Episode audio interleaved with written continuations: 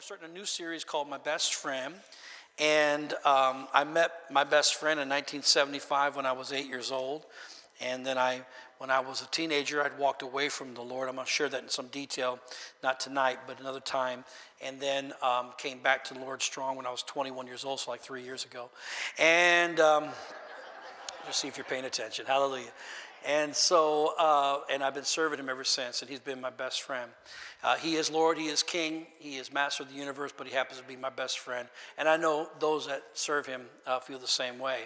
How many remember uh, testimony time at church? Remember testimony time at church? And we've had it here before as well. And, and um, it always appeared that the people that got the most tears or most cheers were the people that had the worst possible life. And um, many times um, we, we hear testimonies how people are involved in terrible drugs or alcohol and, and prostitution and abortions and all these different things and uh, that people get involved with um, that are just, you know, uh, hard to deal with and they find Jesus and they get saved. And my goodness, they should tell their story. Amen. That's a powerful testimony. But what about the guy who's never did those things? He never drank or had alcohol. Maybe the lady who never had the abortion or the many affairs or whatever, um, and have just sort of sort of known the Lord since they were little little kids, and really have never known anything else but the Lord. Uh, is their testimony any less powerful than the one who was out there in the streets? I say no because everybody's saved by grace. And, and I wanted to talk a little bit about that tonight because we're talking about being my best friend and being your best friend. It says here in Romans chapter 3, verse 21 But now the righteousness of God apart from the law is revealed, being witnessed by the law and the prophets, even the righteousness of God through faith in Jesus Christ, to all and on all who believe. For there is no difference, being justified freely by his grace through the redemption that is in Christ Jesus, whom God set forth as a propitiation by his blood through faith to demonstrate his righteousness because in his forbearance God had passed over the sins that were previously committed to demonstrate at the present time his righteousness that he might be just and the justifier of the one who has faith in Jesus. I wanted you to catch that last line in particular. A lot of the other stuff you have to study out. But basically, it's saying that there was sin was so grievous that Jesus had to come as the ultimate justifier of sin, and that you know, your works are not going to ever be good enough to take the place of the sacrifice that Jesus made on the cross. I don't care if you've been serving God for 50 years, everybody needs to hear this message again and again and again. It's a reminder of what He's done for us, and it makes things a lot more clear to us because it's not something I've got to do to catch up on all the bad I've done for Jesus to love me or to use me. But the fact of the matter is, is that He is the ultimate justifier of sin for those who have faith in Jesus Christ. So no matter what you've done, no matter what crime, no matter what sin you've committed, Jesus forgives and has the power to justify you and make all things right. One of the most powerful things that I've ever seen in this church happened many years back, and that was during a time where um, a woman in our church had, uh, we loved her, she was a part of our ministry. She was new to our church, uh, but she, she was one of those people that just loved everybody, and so she kind of, you just knew who she was. And um, her name was um, Anne Marie. And um, she, we got news that, that uh, she had been killed. We thought, what in the world happened? I, matter of fact, I, I came to the church and there was a news reporter that was knocking on our, our, front door to come in and said, I don't know if you heard or whatever. I hate to be the one to inform you, but it appears one of your church members have died and by the name of Anne-Marie Bouch. And I said, I know who she is. So she came in, we talked for a minute, but I, I didn't know all the circumstances. So I got a hold of some family members and found out. And what had happened was a boyfriend that she had gotten rid of uh, was having some psychotic episodes and having some problems. He wanted to get back with her. She didn't want to get back with him. And one morning went over with a gun and ended up killing her and then committing suicide. So you can imagine how terrible it was for all the family members and that were involved. And it's just a terrible, terrible thing all, altogether. So um, I went to the, I went to the home. I went to the house of um, the parents, and uh, the family members were there. And uh, Pastor Ruben and I were together, and we counseled and prayed with them. And, and uh, obviously, they were, they were distraught, but they were strong because they were a really close family. And um, so, anyways, it, we heard that the, um, the gentleman's family, the one who ended up killing Anne Marie um, and committing suicide, the family was going to be there. And I was a little bit concerned, like, I don't know what's going to happen. You know, these situations can be really, really touchy. And um, we've seen it happen before. So um, we, get to the, we get to the church, and it was right here in, the, in this building, and, and uh, place was probably two thirds full. And um, the, the first family member gets up, and he's doing most of the talking for the family.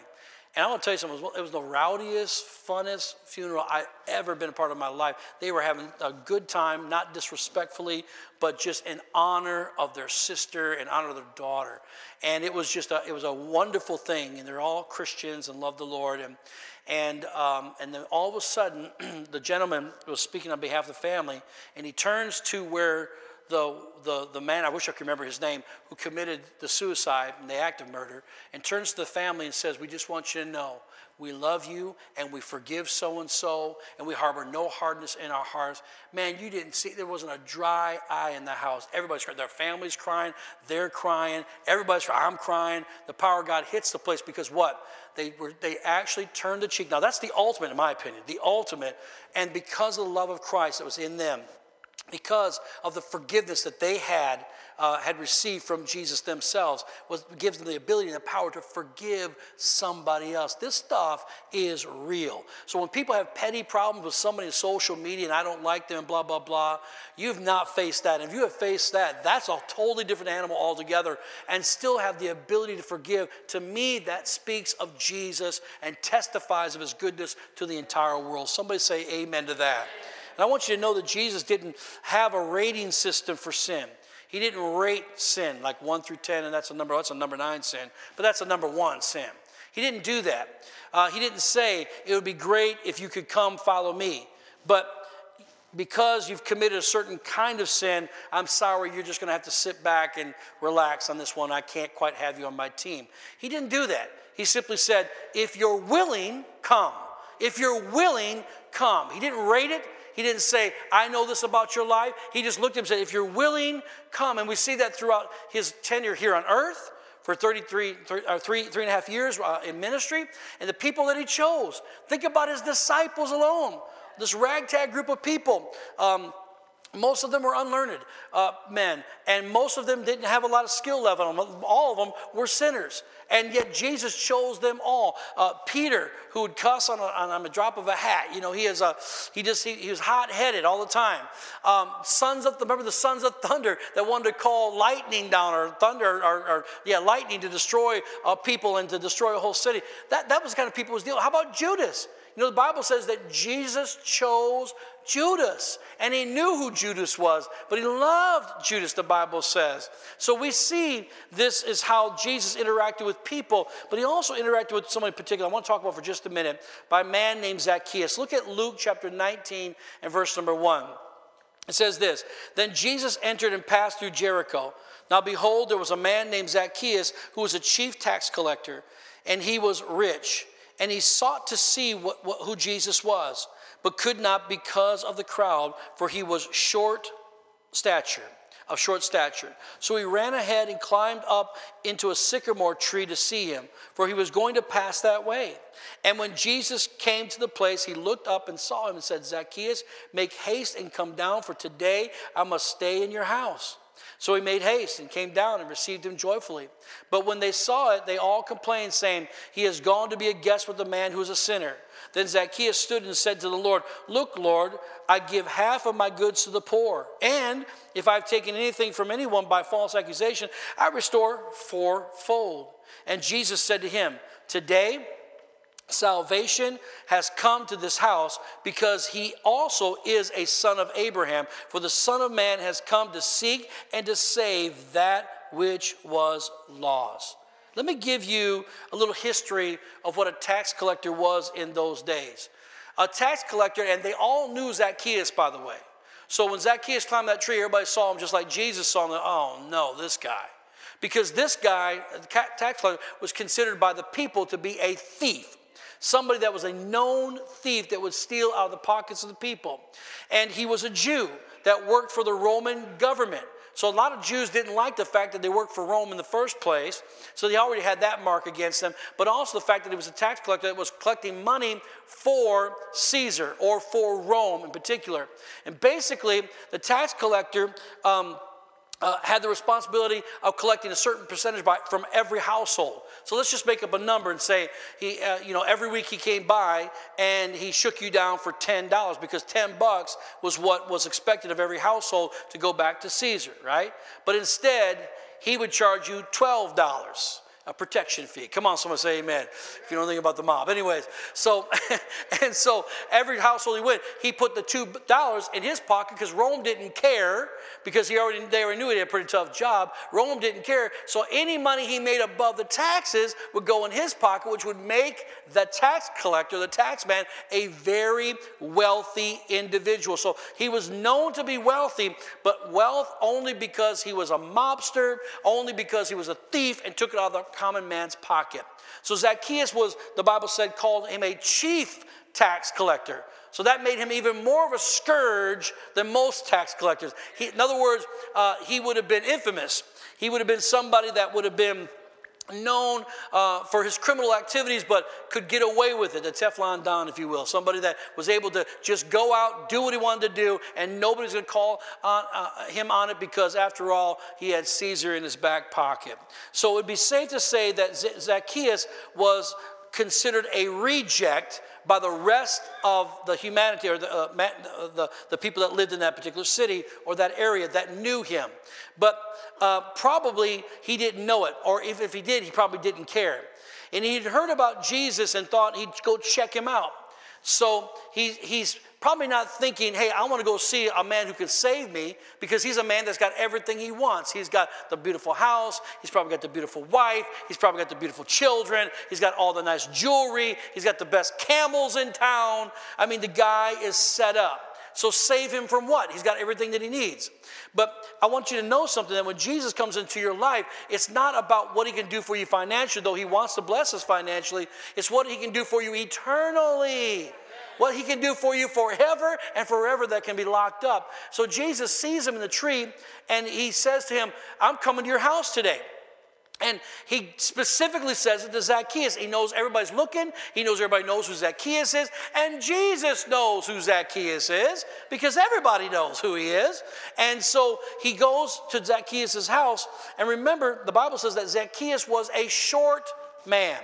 So tonight I'm not talking about the fact that he was uh, short in stature, but maybe I could say something like this He was short spiritually, or he was short on his abilities, or short in his capacity.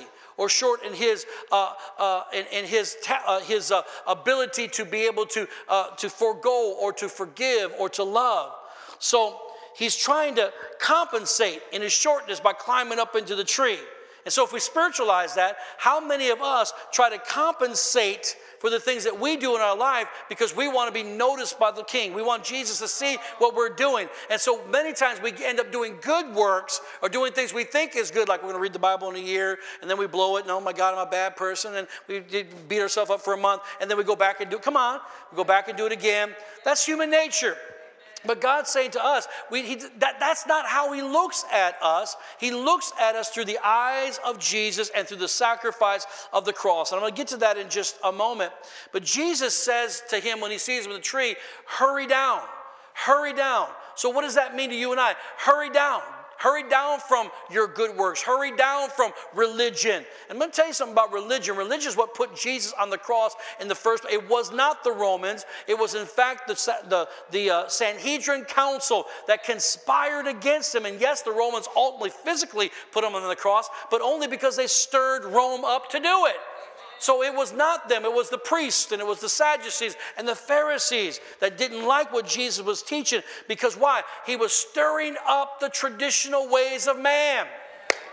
And so man's tradition says you got to do this and this and this to get to God. And by the way, those traditions were more than God actually said to do in his commandments in the Old Testament. It was even more than. So he says, Today, Zacchaeus, I'm going to come to your house. And today, salvation has come to your house. But wait a second. I thought Zacchaeus was a bad guy. He's not the guy that needs the salvation. He's the guy that needs the he's the guy that needs the judgment. He's been called out for the wrong that he's doing. But Jesus says, salvation has come to your house.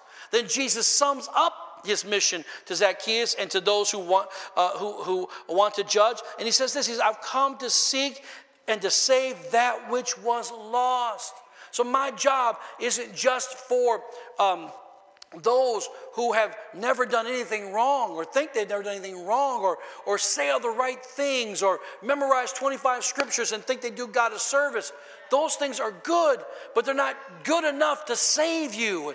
The only thing that's good enough to save you is what he's teaching them is you must believe who I am, that I'm the Messiah. And I am the one that's going to take that's going to go and sacrifice on your behalf. This was a big deal because it didn't really fit the profile of a Messiah that the people, the Jews were, uh, especially the religious Jews, were looking for. That they thought the Messiah was only coming for, for the chosen few and not for, the, for all the masses, and certainly not for us Gentiles. Those who looked like they had their act together would be the one they would consider to be the Messiah. Those that did everything that was traditions, all the traditions that were set forth. You know, they go and say, you know, uh, your, your, your disciples don't even wash their hands before they eat. And, and they made a big deal. That's not even in the scriptures but it was a tradition. And Jesus totally abolished that. And so Instead, Jesus said, I've come to broke, I've come to, to go to the broken. I've come to go to those who have been addicted. I've come to those that are bound, that are hurting, that have been deceived, that are lost, and that are bad news. Those are the people that I'm coming for. So Jesus is not an accuser, but an advocate. He's not a judge, but a justifier. He's not a sentencer, but a savior. Come on, somebody. You got to give, put your hands together for Jesus Christ. It's liberating. Yes, the day will come. We will stand before God. We will stand. The Bible talks about the great white throne judge, and everybody will stand before God and give an account for their life. But before we get to the white throne judgment, we first enter the judgment seat of Christ. So, in other words, we go, we stand before Him, and He says, I put my seal upon you in 19, whatever it was, or 2000, whatever it was, and you gave your life to me. My seal's on you. You can now face my Father. And you go to my Father and you say, This is the blood that was applied to me on such and such a day. You, I have been exonerated from all my guilt, all my shame, all my sin, all my crimes. By what? The blood of Jesus, not by what I did, but what He's already accomplished. Come on. That day will come. We will stand before God. But today, Jesus offers us mercy, He offers us grace. And I just want to say that's what this church should be all about always offering people mercy and grace. We love to receive grace as Christians, but not necessarily love to give grace away. Come on, y'all.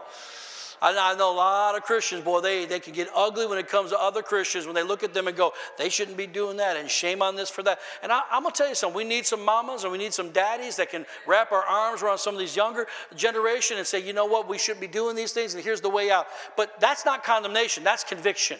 Conviction says this is wrong, but here's the way out, and I'll help you out. Condemnation just points the finger, says you're wrong, and that's it, and y'all, y'all deserve hell. That's not the way the church should be. That's the reason why the church doesn't grow and grow and grow and grow, is because a lot of times we're doing that. Maybe we don't even think we're doing it, but we are. Look what it says in Matthew 18 23. It says, Therefore, the kingdom of heaven is like a certain king who wanted to settle accounts with his servants. And when he had begun to settle accounts, one uh, was brought to him who owed him 10,000 talents.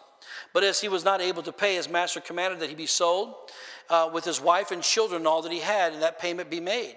The servant therefore fell down before him, saying, Master, have patience with me, and I will pay you all.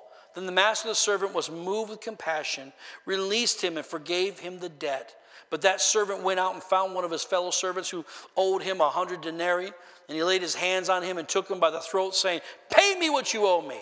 So his fellow servants fell down at his feet and begged him, saying, Have patience with me, and I will, I will pay you all. And he would not, but he went and threw him into prison till he should pay the debt. So when his fellow servants saw that the, that had been done, what had been done, they were very grieved and came and told their master all that he had done, uh, had been done rather. And then his master, after he had called him, said to him, "You wicked servant, I forgave you all the debt because you begged me." Should you not also have had compassion on your fellow servant, just as I had pity on you? And his master was angry and delivered him to the torturers until he had paid all that was due to him. So my heavenly Father also will do to you if each of you from his heart does not forgive his brother his trespasses. The reason why we forgive is because we have been forgiven much. Come on, church. There's another man that was a tax collector that became a disciple of Jesus, and he actually became an author in the New Testament. His name was Matthew. And the account in Matthew 9 9 says this As Jesus passed on from there, he saw a man named Matthew sitting at the tax office. And he said to him, Follow me. So he rose and followed him. Now it came, happened rather, as Jesus sat at the table in the house, that behold, many tax collectors and sinners came and sat down with him and his disciples. And when the Pharisees saw it, they said to his disciples, Why does your teacher eat with the tax collectors and sinners? Then Jesus heard that. When he heard that, he said to them, Those who are well have no need of a physician, but those who are sick. But go and learn what this means. I desire mercy and not sacrifice. For I did not come to call the righteous, but sinners to repentance. This is there are two categories. Listen, this, two categories that Jesus put sinners in. Number one, this is how he divided them. Number one, the religious. He put them in a category of being a sinner. The religious that think their piety, their good works, their religion is going to save them. And the other category was the sinner who just knew they were sinning but didn't know how to stop. Listen, church, I would much rather deal with a sinner that gets that they're doing wrong than a religious person who wants to point out how wrong the sinner is doing. I, I, just, I, if I have little to no tolerance at all for someone's religion that all, religion will always point their finger about how bad somebody is doing. It was religion that put Jesus on the cross, and religion always tries to crucify Jesus. It was religion, uh, religious people, that Jesus actually was the one who rebuked. He rebuked the Pharisees more than any other man. Uh, and this, this whole idea of us four and no more theology, it's broken and wrong. We've got to go beyond the four walls of our church. We've got to live, love our city back to life again. Somebody say amen. We don't curse Milwaukee. We speak good of Milwaukee. We know there's wrong. We know there's violence. We know there's uh, racism. We know that there's terrible things that are happening right now in this community tonight. But we also know that our God is bigger than that. Jesus is still Lord over it all. And we got to go out there and love people. Amen. We've got to be willing to walk with moral courage in a dark world and invade it with the light of the gospel because that's where people live who need Jesus the very most. And what happens is religion isolates the Christian from the sinner no, you can't hang out with them and go shoot pool with them all the time and, and go to the bars with them and all that kind of stuff. That's not what I'm suggesting, but I'm just saying that you got to be light where there's darkness. You may not be able to do everything with them because there's sin involved, but you have to let them know that you're still there, you're there for them, and you'll be there for them. Come on, somebody.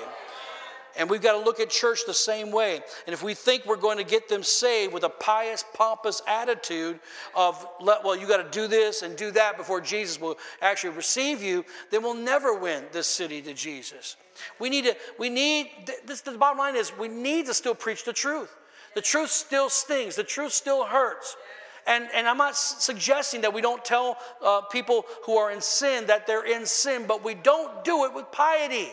We don't do it with a long finger.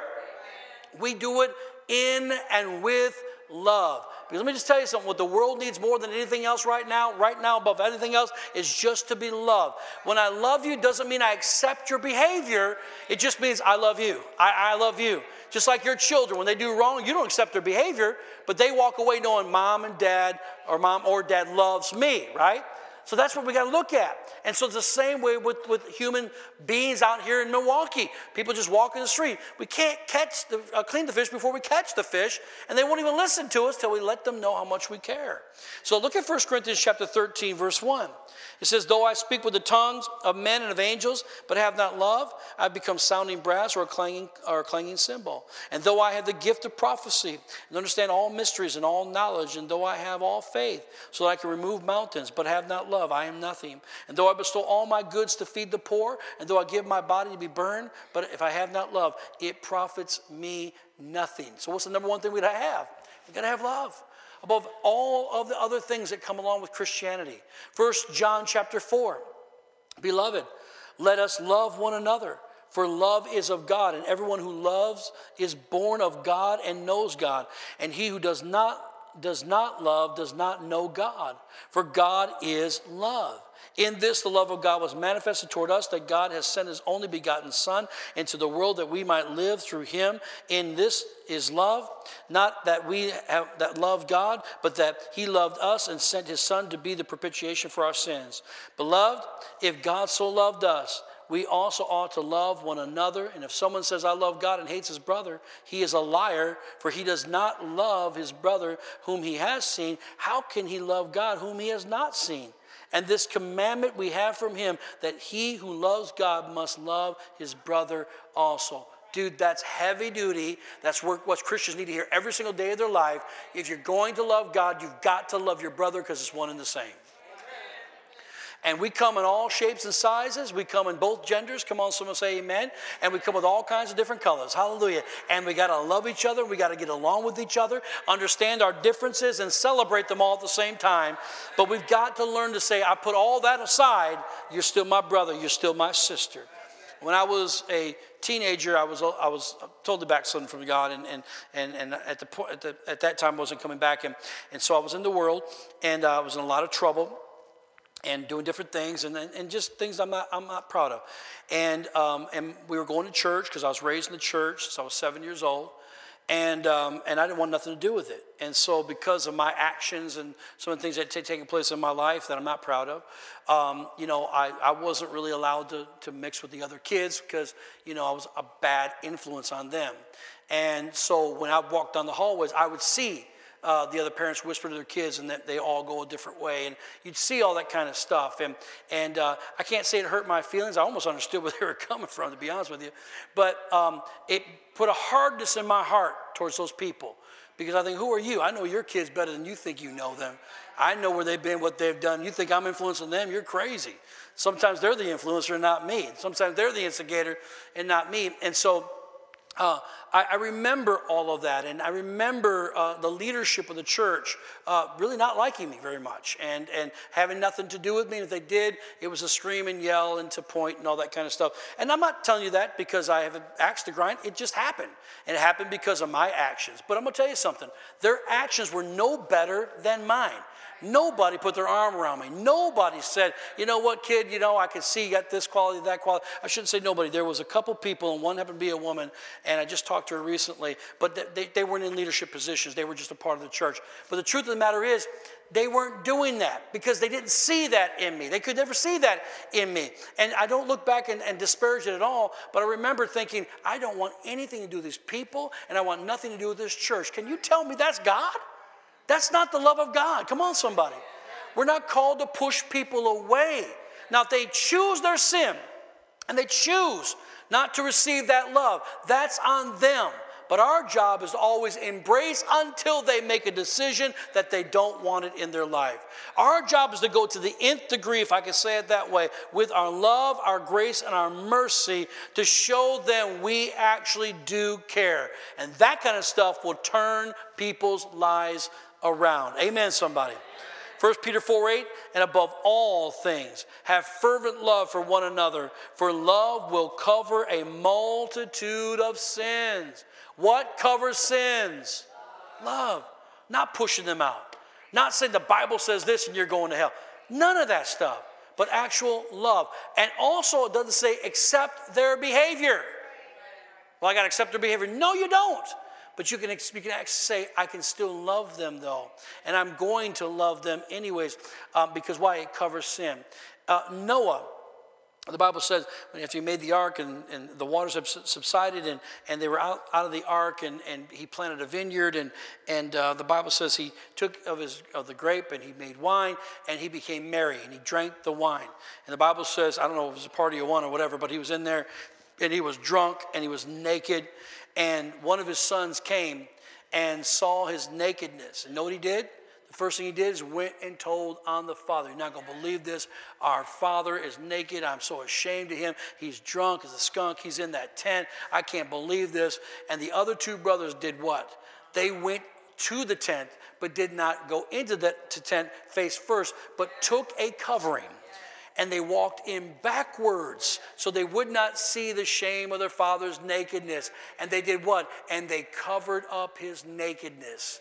The Bible says that when Noah woke up from his sleep, he remembered what his son had done and what his other two sons had done. And he called them together, and to the one son, he rebuked him, and a curse came upon him and his lineage from that day forward, Ham. And the rest of the two sons, he blessed them because you covered my shame. In other words, love doesn't go blab to everybody what someone's done wrong, but instead covers and says, I love you. We're going to get through this together. I'm certainly not going to judge you. I'm not going to cast my eyes on your problem that way. I'm going to walk in backwards, gingerly, just to let you know everything's going to be all right. And when you're in your right mind, we'll talk about it. Come on, somebody. That, that's how we're supposed to help one another.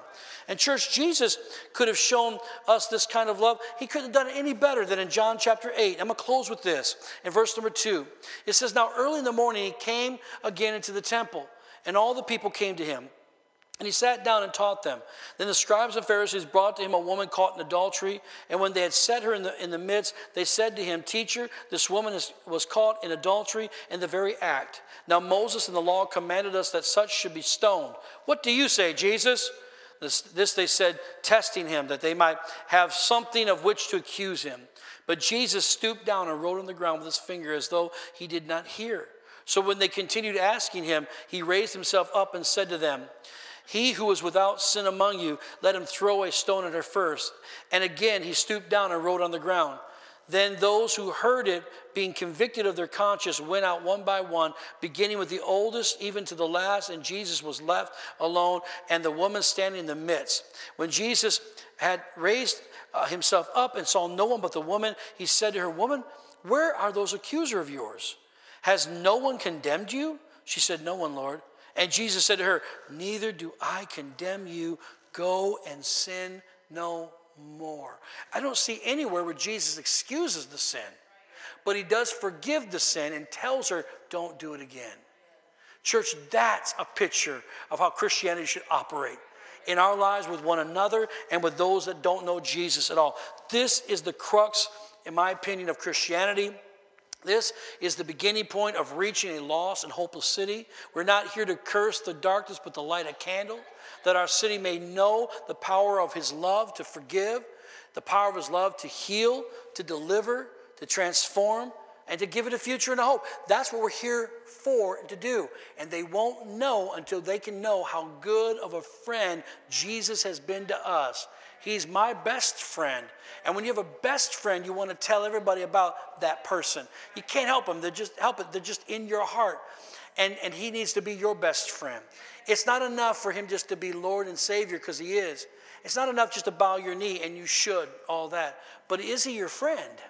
Can you talk to him like a friend? Or do you always see him as somebody pointing a finger at you? Do you always see Jesus as always angry and upset and scolding you uh, and, and, and putting you in timeout or giving you 30 lashes, spiritually speaking? are always, well, I'm probably going through this in my life because, you know, he, I did mess up and I guess I just deserve that. Is that how you see him? Because that's just not the New Testament of who Jesus is. He still offers mercy, he still offers grace, he always offers hope no matter what. All we have to do is have faith in that. Wait a second. This isn't happening because I'm bad. Yeah, I'm bad. I messed up. But I ask him to forgive me. And if I ask him to forgive me, I take great confidence knowing he has forgiven me and he cleanses me of all unrighteousness. You see, I'm not justifying my sin. I'm dealing with it, but the way I deal with it is I got to receive forgiveness from him. And he always wants to offer forgiveness to me. Amen? Did y'all enjoy that tonight? Amen.